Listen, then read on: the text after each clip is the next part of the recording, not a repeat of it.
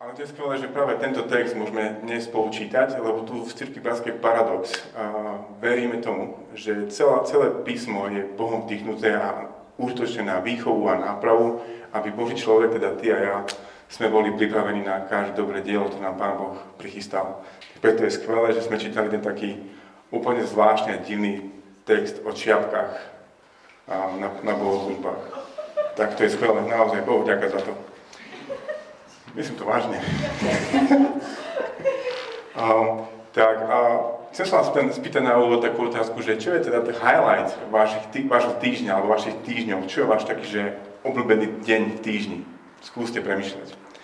A, možno je to piatok podvečer, keď si všetci zresetujeme hlavy. Možno je to sobota, lenivé sobotné ráno, keď nikam nemusíme ísť. Dnes sa aj tak s nikým na ničom nedohodnem, ako spieva jedna speváčka. A možno, možno je to nedela, a že, že kostol. Neviem, ale a, som presvedčený, že v istom zmysle by nedela mala byť tým takým našim obľúbeným dňom v týždni a takým highlightom týždňa. A hlavne nedela večer, keď sa tu nastretneme ako, ako církev Bratska, paradox, ako Božia rodina lokálna. Prečo je to tak? A toto, toto presvedčenie dáva zmysel len v celom príbehu Biblie, ktorý nám Boh hovorí v Biblii. A ten príbeh znie tak asi, že Boh svojho svet, ale hriech všetko poškodil, no Boh si zachraňuje svoj ľud v tomto poškodenom svete a zhromažďuje si ho pre seba a pre svoju slávu. V tej, keď si dávno v tej starej zmluve, predtým, než prišiel Ježiš, to bol Izrael, No Izrael túto, túto úlohu nezvládol, proste, že nebol ten, ten, ten Boží ľud, ktorý reprezentoval Boha na vonok, nezvládli to ani okolité národy, ani oni neboli schopní reprezentovať Boha ako jeho obrazy, Boha, ktorý všetko stvoril. A táto úloha neskôr prepadla až na církev, ktorá reprezentuje Boha na, na vonok pred svetom.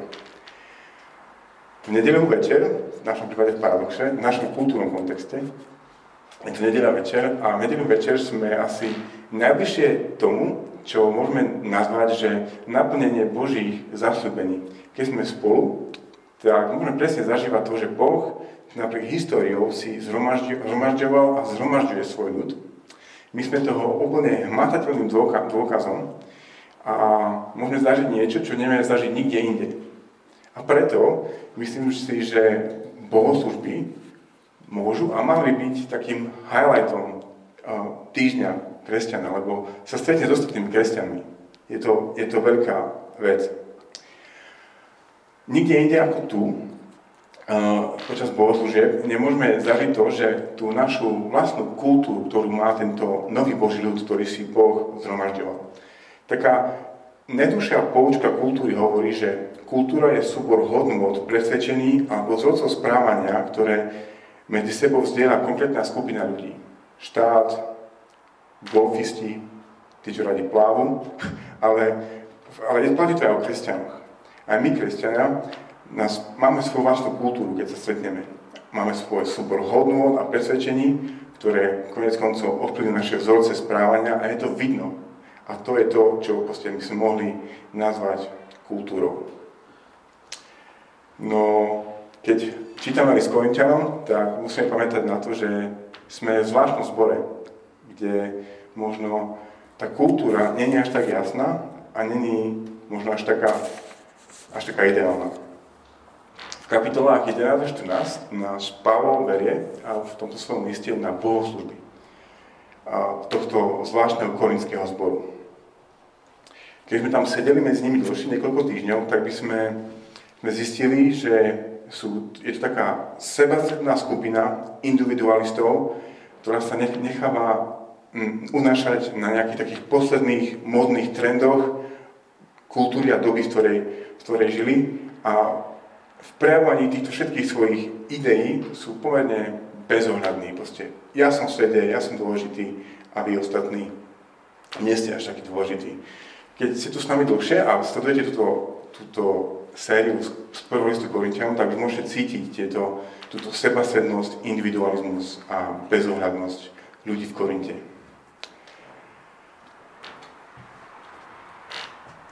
v 11. kapitole, ktorú sme čítali teraz, a začíname toto pozorovanie korinského zboru. Mali by mať medzi sebou kultúru, ktorá hovorí, že sú, že sú, ktorá hovorí, že sú Božím národom, že ukazujú všetkým, čo robia, ako žijú, ukazujú na Boha, ktorý je dobrý, svetý a dokonalý, no nezdá sa to tak byť. Keď, keď čítame verše 2 až 16, zistujeme, že a, to, ako spolu žijú, je, je metúce a ne, možno niečo by sa dalo povedať až nes, neslušné. A nevedia správne uchopiť rozdiely medzi mužom a ženou, mužskosťou a ženskosťou a to, ako by to malo vyzerať na vonok. Keď čítame ďalej kapitoly, verš, verše 17 až 44, tak zistíme, že to ich kultúrou je to, že sú medzi nimi sociálne rozdiely a oni ešte ich aj navonok vyjadrujú, že, že sú medzi nimi sociálne rozdiely, že sú medzi, medzi nimi chudobní a bohatí a tieto sociálne rozdiely ich rozdeľujú. Mohli by sme povedať, že to je taký neduch. No, nejaký zbor nie je dokonalý, ani korinský, ani, ani paradox nie je dokonalý, tak ale netreba robiť z toho vedu. Ale tieto dve reality, tieto dve aspekty ich kultúry, ktorú majú medzi sebou, by sme mohli nazvať aj úplne inými, inými prívlastkami. Tie verše 2 a 16, ktoré hovoria o tých čiapkách počas bohoslúžieb, by sme mohli nazvať, že ako kultúra sveta nesvetila Boží obraz človeku a človeku. Alebo potom verše 17 až 34, kde by sme mohli nazvať takým pojmom, že ako kultúra sveta znesvetila požehnanie Večere pánovej. Až tak, až tak ďaleko to môže zájsť, keď a, sa kultúra sveta dostane do cirkvy a církev nevie, ako v tomto tlaku budovať svoju vlastnú kultúru a Božieho ľudu, ktorý žije pre svojho Božieho kráľa, ktorý ho vedie. Tak poďme sa pomaly pozrieť na tie časti, ale najprv mám takú poznámku jednu a hlavne poznámku veršom 2 a 16, ktoré sú o tých pohybných čiapkách na bohoslužbách. Máme tu pred sebou v týchto veršoch 2 a 16 pomerne komplikovaný a niečo veľmi, neku, ne, veľmi proti, protikultúrny argument o tom, ako by to malo vyzerať, keď sa církev stretne. A je v ňom veľa detailov, ktoré, na ktoré sa môžeme zamerať, ale my kvôli tomu, aby sme kvôli stromom nestratili les, tak pôjdeme trošku rýchlejšie cez, cez tieto detaily, aby nám neušla pointa, ktorú nám, ktorú nám Pavol chce povedať. Alebo ak ste niekedy išli cez les na bicykli, alebo na snowboarde, alebo na lyžiach, tak viete, že keď idete cez les, tak sa nemôžete pozrieť na každý strom, lebo hneď na prvom sa vytrebete. Musíte vidieť tu ako uličku medzi tie stromy a tu nasledovať a na ňu sa pozrieť a to je spôsob, ako sa dá ísť bezpečne cez les, keď idete rýchlo cez les. Tak to presne budeme my robiť aj, aj teraz spolu, že, a že je tu veľa takých nástražných mín, veľa stromov, o ktorých by sme sa mohli akože otreskať, ale my pôjdeme cez nejakú uličku, aby sme kvôli stromom nestratili les. Robím to, kvôli, kvôli, robím to tak len kvôli tomu, že aj po týchto bohoslužbách budeme mať spolu tzv. Q&A alebo čas otázok a snáď aj odpovedí. Tak tam sa môžete pýtať, že poču, a čo toto, a čo tento strom, a toto ako je možné. Tam sa to môžete pýtať a preto to budeme robiť tak, aby, aby nám neufala tá, tá, tá hlavná pointa. Tak sa poďme teda, teda pozrieť do tých veršov 2 a 16, kde máme tu veľmi zvláštnu rozpravu o, o čiapkách na bohoslužbách. V princípe by sa dalo povedať, že Pavol sa snaží povedať korinskému zboru, že muži si na bohoslužbách, keď sa modlia, nemajú zahrávať hlavy, nemajú mať čiapku a ženy by mali. To je to, čo sa im snaží povedať. Im a hovorí to aj nám, platí to len pre nich, platí to aj pre nás. To sú všetko veci, na ktorými môžeme premyšľať, ale poďme pekne pomaly, vstúpme do tohto lesa a dajme pozor, aby sme sa nevysypali na prvom strome. Tak poďme do, tých, do, toho, do toho verša 3, kde Pavol začína to veľkou, všeobecnou, navždy platnou pravdou. A chcem však, aby ste vedeli, že hlavou každého muža je Kristus, hlavou ženy je muž a hlavou Krista je Boh. Tieto verše som uvedol tým, že to je väčšiná, navždy platná a univerzálna pravda pre všetkých. Hovorím to kvôli tomu, lebo verš 2 hovorí toto. Chválim vás teda, že vo všetkom na mňa pamätáte a že sa držíte tradície, ako som vám odovzdal. Ako, že sa držíte tradície, ako som vám ju odovzdal. My keď počujeme slovo tra- tradícia, cirkevná tradícia, tak počujeme nejaké ľudské nánosy alebo nejaké ľudské výmysly alebo prídavky, ktoré ľudia pridali Biblii alebo tomu pravému učeniu, ale sú to konec koncov ľudské dodatky, tradície, ktoré nemusíme brať až tak vážne. No to nie je to, ako, ako Pavel používa to slovo tradícia, práve že v tomto prípade to, to znamená to, že to je autoritatívne zjavenie Boha, ktoré On im prináša a pravdepodobne sa k ním dostalo pre nich ešte len ústnou formou, ale k nám dnes sa to, toto autoritatívne zjavenie Boha dostáva písomnou formou a vy ju máte pred sebou a voláme ju Biblia. Čiže on ich chváli za to, že sa držia tejto dobrej tradície, ktoré je autoritatívnym zjavením od Boha. Boh sa vám takto zjavil. To je skvelé. No zdá sa, že, že niečo, uh, niečo nevedia alebo zabudli. A práve to sa im hovorí v tom treťom verši. Chcem však, aby ste vedeli, že, že hlavou každého muža je Kristus, hlavou ženy je muž a hlavou Krista je Boh. Tieto verše hovoria o usporiadaní sveta, ktoré Boh dal do sveta a hlavne medzi muža a ženu. Hovorí o autorite a hovorí o podredenosti. Keď si všimnete, ako je, to, ako, ako je ten verš 3 písaný, tak vždy je písaný z pohľadu toho, ktorý sa podriadzuje svojej autorite. Že hlavou každého muža je Kristus, hlavou ženy je muž, hlavou Krista je Boh. Ak by ste to chceli napísať na papier, čo tu je, tak by ste zistili, že máte pod sebou Boh, Kristus, muž a žena a medzi každým z nich je šípka, ktorá smeruje smerom nahor, to naznačuje tú podriadenosť a autoritu. A čo je však podstatné je to, že tento poriadok stvorení je tým dobrým Božím poriadkom, ktorý on do neho vložil. Takto Boh vymyslel a to je tá dobrá tradícia, ktorú im, im Pavol pripomína. Tohoto, tohoto sa držte. Keď ideme ďalej v tom lese, vchádzame ďalej do toho lesa, pozor na stromy, tak zistíme, že tak nám Pavel vysvetľuje v veršoch 4 až 5, že vlastne, že ako sa to prejavovalo, táto, táto pravda o, o, o mužoch a ženách, alebo ako niektorí prekladatelia hovoria o manželoch a manželkách, ako sa to prejavovalo u nich prakticky, ako to malo vyjadrenie v ich kultúre medzi sebou, ako mali. Verš 4 hovorí toto. Každý muž, ktorý sa modlí alebo prorokuje so zahalenou hlavou, zneústiuje svoju, svoju hlavu. Nemyslí sa na hlavu ako časť tela, ale autoritu, ktorá je nad ňou. A podobne verš 5. Každá žena, ktorá sa modlí alebo prorokuje s nezáhľadnou hlavou, zneústiuje svoju hlavu. Nie svoju hlavu a účes, ale tú autoritu, ktorú na ňu Boh dal. Keby sme to mali povedať ináč a pozitívne, to, čo sa to, to ako tu Pavol opisuje tú ich prax v, tom, v tých sporoch, ktoré zakladal, tak by sme mohli povedať, že muž prejavuje úctu Bohu pri modlení sa počas bohoslúžieb tým, že nemá nič, nejakú pokrývku hlavy. Žena naopak prejavuje úctu Bohu a mužovi tým, že pri modlení a pri bohoslužbách má pokrývku hlavy.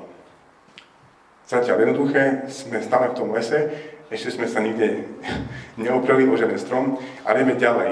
Ideme ďalej do lesa, a, lebo verše 7 až 9 nám prinášajú vysvetlenie, prečo to tak je. Prečo je, prečo je, a, prečo je, prečo je muž autoritou žene a prečo sa má žena podriadovať mužovi, prečo je Kristus autoritou mužovi a prečo sa muž má podriadovať Kristovi, a tak ďalej.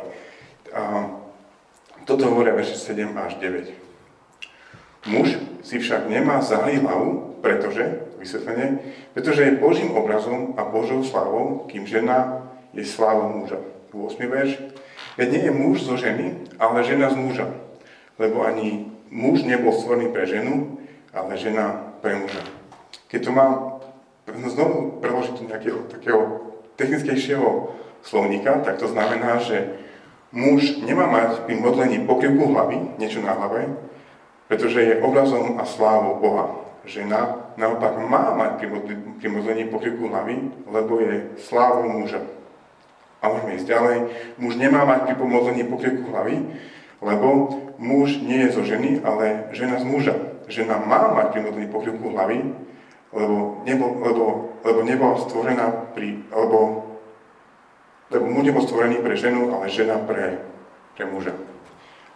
Ak vám toto vysvetlenie nestačí, úplne rozumiem, lebo nedáva to zmysel. Akože každému slovu rozumieme, nie sme blbí, ale Prečo? Stále sa môžeme pýtať tú otázku prečo. Všetko toto Pavlové vysvetlenie však dáva zmysel iba vtedy, keď sa na tieto verše pozrieme cez Genesis 1. kapitolu, alebo ak chcete cez príbeh stvorenia, ktorý, na ktorý sa tu Pavlo odkazuje. Ak poznáte alebo nepoznáte Bibliu, tak, tak kniha Biblia začína knihu Genesis, ktorá nám v prvých dvoch kapitolách opisuje príbeh stvorenia. Až dvakrát. V tej prvej kapitole ktorá, ktorá sa sústredí na stvorenie sveta ako takého a človeka ako vrchol stvorenia, tak tam sa dozvedáme, že muž a žena boli stvorení na Boží obraz. V tom sú si rovní. Ale keď ideme ďalej do Genesis 2. kapitoly, čo je znovu príbeh stvorenia, ale tentokrát sa sústrediť na stvorenie muža a ženy a čo to reálne a prakticky znamená, tak tam sa dozvedáme o mnoho viac vecí, ale v princípe sa dozvedáme to, že muž a žena sú rozdielní a odlišní. Toto je príbeh tej druhej kapitoly v skratke. Ako prvý bol stvorený muž a dostal zodpovednosť od Boha, aby sa staral a zveraďoval tú, Božu, tú Bohom zverenú záhradu. Potom príbeh pokračuje tým, že Boh privádza k Adamovi, tomu mužovi a všetky zvieratá, on im dáva mená a hľadá medzi nimi rovnú, rovnocennú pomoc, aby mohol pokračovať v tejto svojej úlohe, ktorú mu Boh dal a ktorú múdri teológovia nazývajú, že kultúrny mandát. No, on nenašiel medzi týmto zvieratami rovnú pomoc, tak Boh prichádza s riešením a z jeho rebra stvorí ženu, Evu, ktorá mu je konečne rovno, rovnocenou pomocou.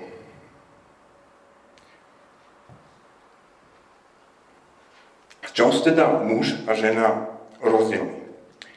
Muž bol stvorený ako prvý, alebo stvorený z prachu. Žena bola stvorená ako druhá a bola stvorená z muža. Muž dostal od Boha zodpovednosť za naplňovanie tohto kultúrneho mandátu a, a dostal na to aj autoritu, aby to mohol robiť.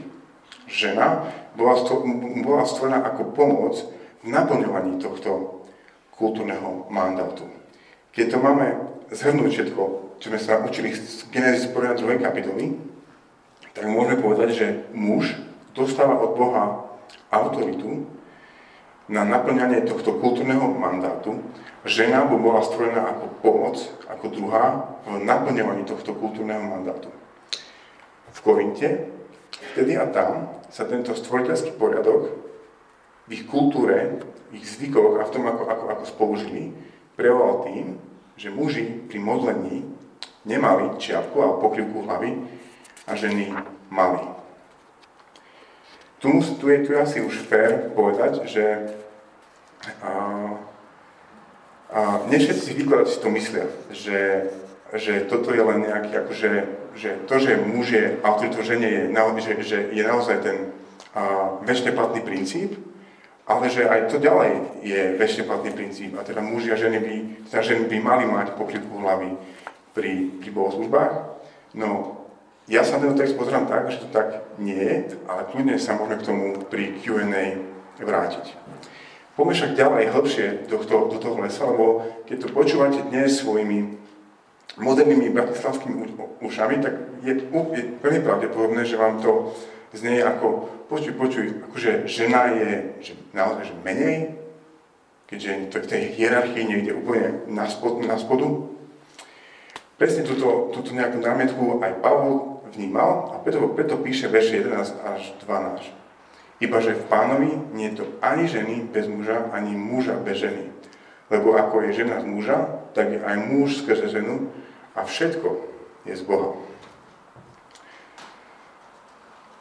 Pavel hovorí, že nie je to tak, že žena je menej cenná, alebo je na nejakej pomyselnej, na, na, na dne nejakej hierarchie, ale, ale jasne to hovorí, že, že muž a žena sú vzájomne na sebe závislí. Povedané slovami múdrych teologov znova, že majú medzi sebou ten komplementárny vzťah, ktorý sa a, navzájom doplňajú.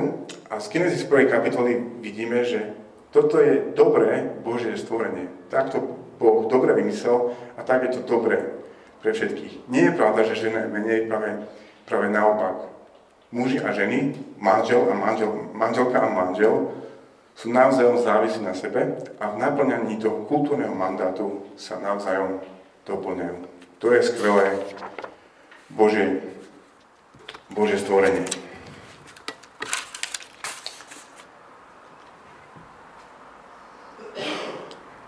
Čo to však znamená pre nás, keď hovoríme o, o, o týchto veciach, o mužskosti a ženskosti, o tom, ako sa mužskosť a ženskosť má prejavovať medzi nami a počas našich bohoslúžieb, keď sa spolu, spolu stretneme, tak prvú vec, ktorú sa môžeme učiť z týchto veršov, je, že mužskosť a ženskosť je očividne väčšinou témou cirkvi.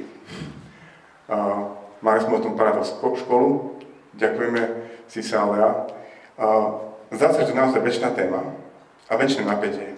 A práve preto je dôležité, aby sme sa v týchto otázkach zorientovali. To druhé, čo nás tieto verše učia, nás dnes, ktorí žijeme o, o niekoľko tisíc rokov neskôr, je to, že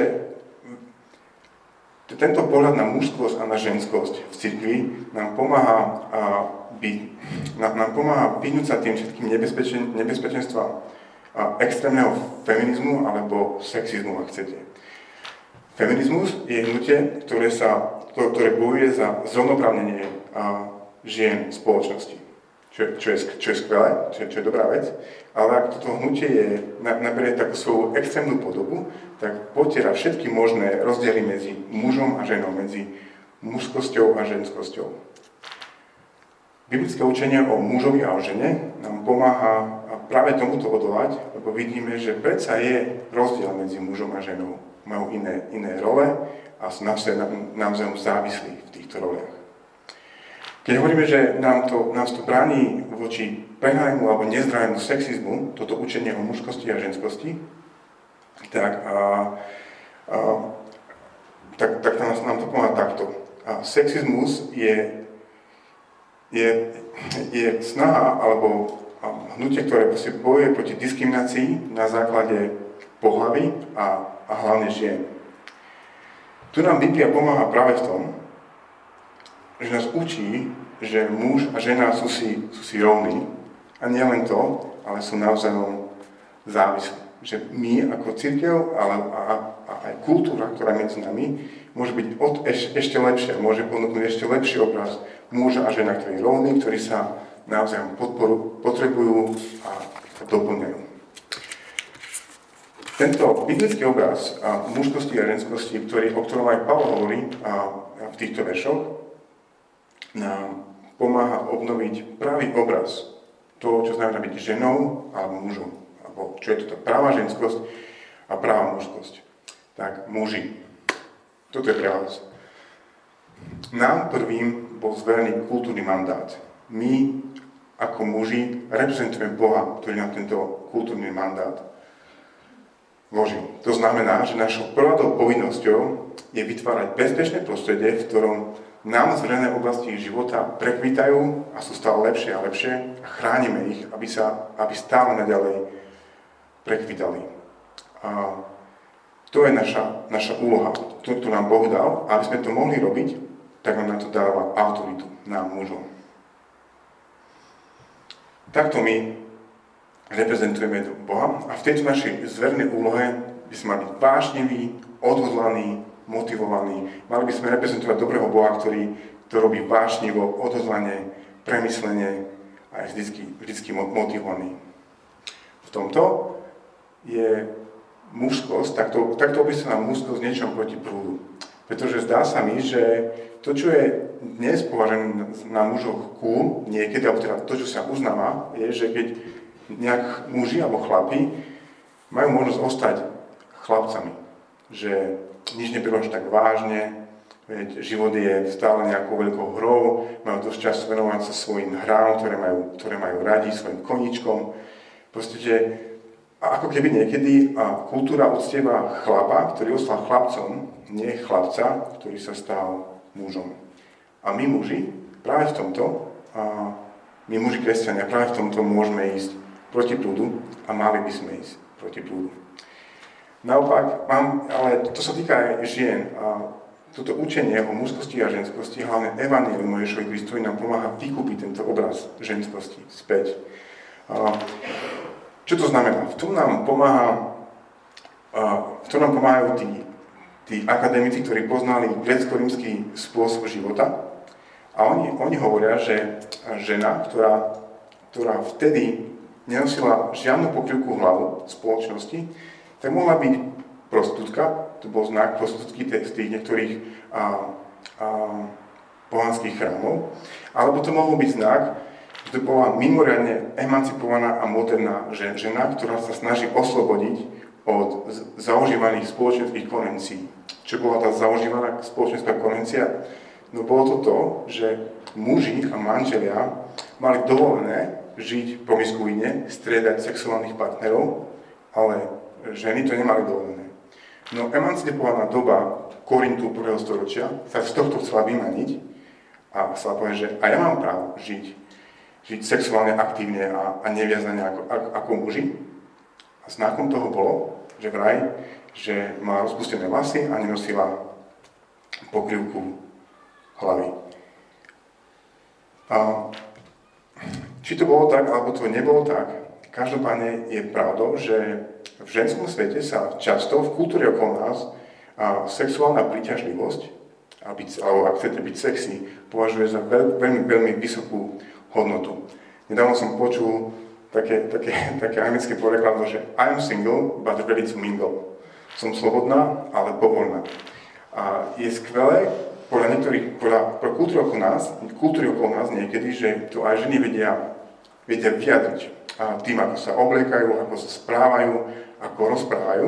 I'm single, ready to mingle. Slobodná, ale povolná. Aj v tomto môžu môžu byť ženy a, proti prúdu a, tejto doby. A ich cnosťami a ich hodnotou práve môže byť a, cnosť, a, cudnosť a pokora, nie výstrednosť. A naopak ich hodnota môže byť hlboko zakorenená v tom, že boli stvorené ako rovnocená pomoc pre mužov, ktorí naplňajú tú najdôležitejšiu prácu na svete spolu s nimi a bez nich by boli stratení že to môžu byť spolu. V tom môže byť ich veľká hodnota, nie v ich sexuálnej príťažlivosti, ako sa niekedy snaží hovoriť kultúra okolo nás. Tak to bol ten, ten prvý príklad toho, ako, ako kultúra sveta sa snažila zmeniť kultúru života v Korinte na bohoslužbách a ako sa Pavel snažil nielen odhaviť ako k tejto zmene došlo, ale pokúša sa o, o, aj o jej nápravu. A robí, tak, robí to tak, že pripomína ten veľký príbeh stvorenia a ako to dobrý Boh zamýšľal, ako by to malo byť medzi mužom a ženou.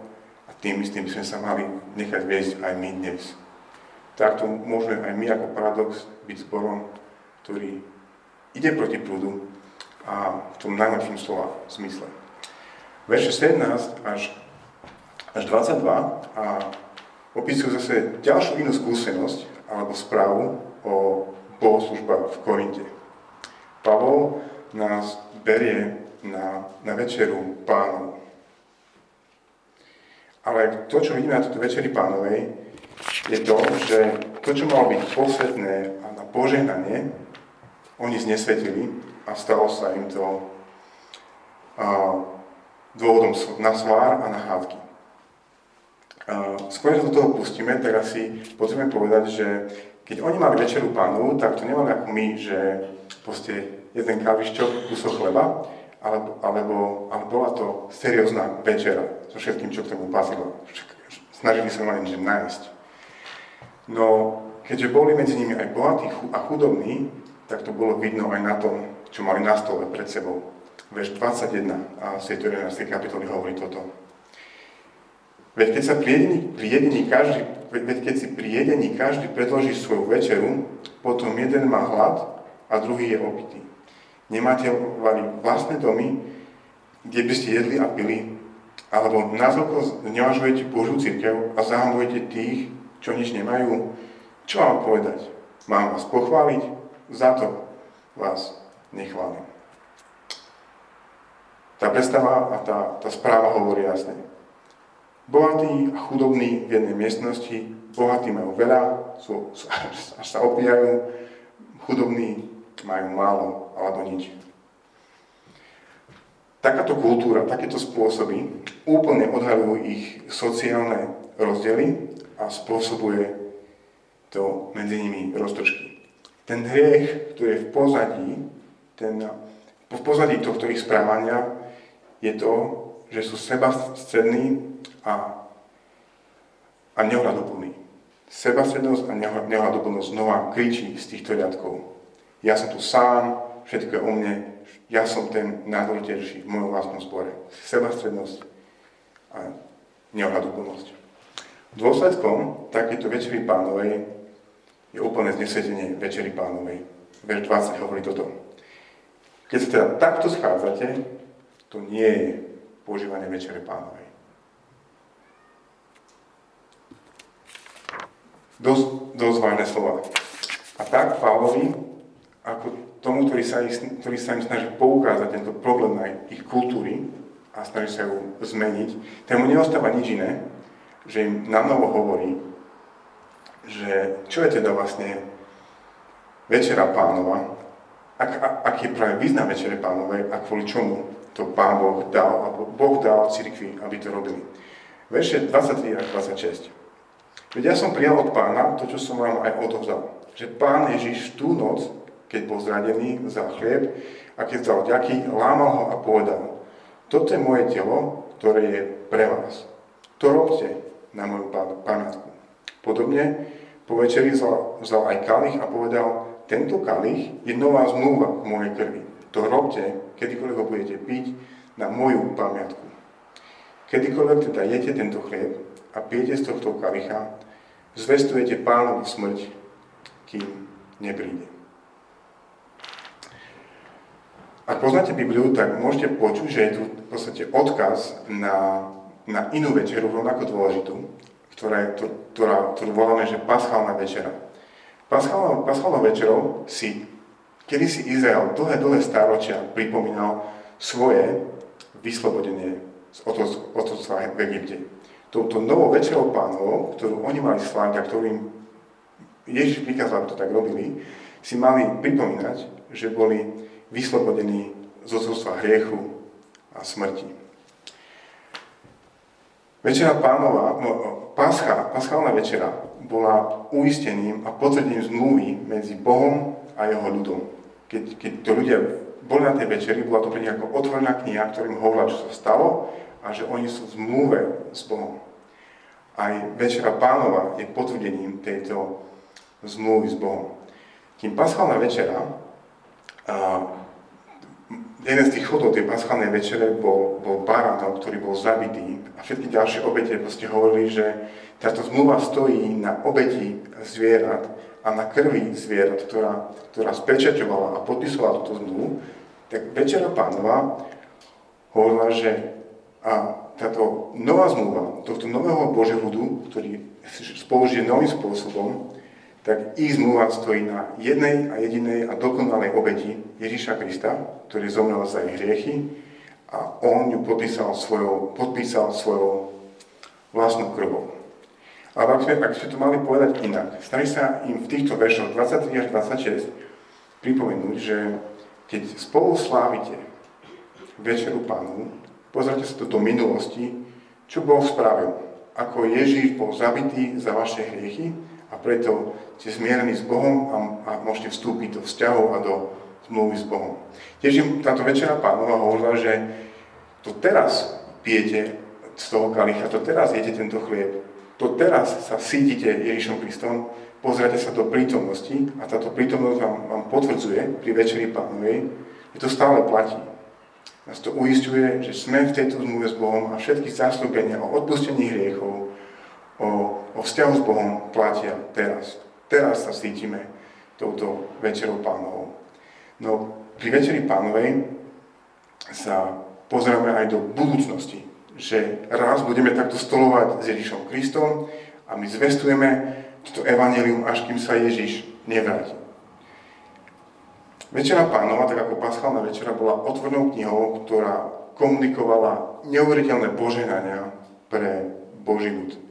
Tragédiou korinského zboru a cirkvi v každých dobách je, že vďaka svojmu egoizmu, sebastrednosti a bezohľadnosti oni sa o tieto poženania v podstate obrali. To, čo oni slávili spolu, nebola večera pánova. A tak Pavol sa snaží ich urobiť taký reštart ich, ich, a, ich ponímania a ich praxe večere pánovej a pridala im ďalšie dva pohľady. Doteraz to bolo tak, že, že večera pánova bolo pohľadom do minulosti, do prítomnosti a do budúcnosti, ale vo 28 a 29 im hovorí, že pozrite sa do seba a pozrite sa aj okolo seba. Verš 28. Nech teda skúma človek sám seba a tak nech je z chleba a pije z kalicha. Skúmať, či rozmýšľať nad sám sebou v tomto prípade znamená, že ten človek, ktorý prichádza k večeri pánovej, si uvedomuje, že to, čo robí, nie je obyčajná večera. Víno a chlieb, ktorý pije neobyčajné víno a chlieb. Že večera pánov je otvorenou knihou, ktorá komunikuje neuveriteľné poženania pre, pre kresťanov. Preto záleží, či tomu rozumieme. Preto záleží, že či sa s tým vieme aj vnútorne stotožniť. Preto máme pozerať do seba. Nech tak skúma človek sám seba, keď pristupuje k večeri pánovi.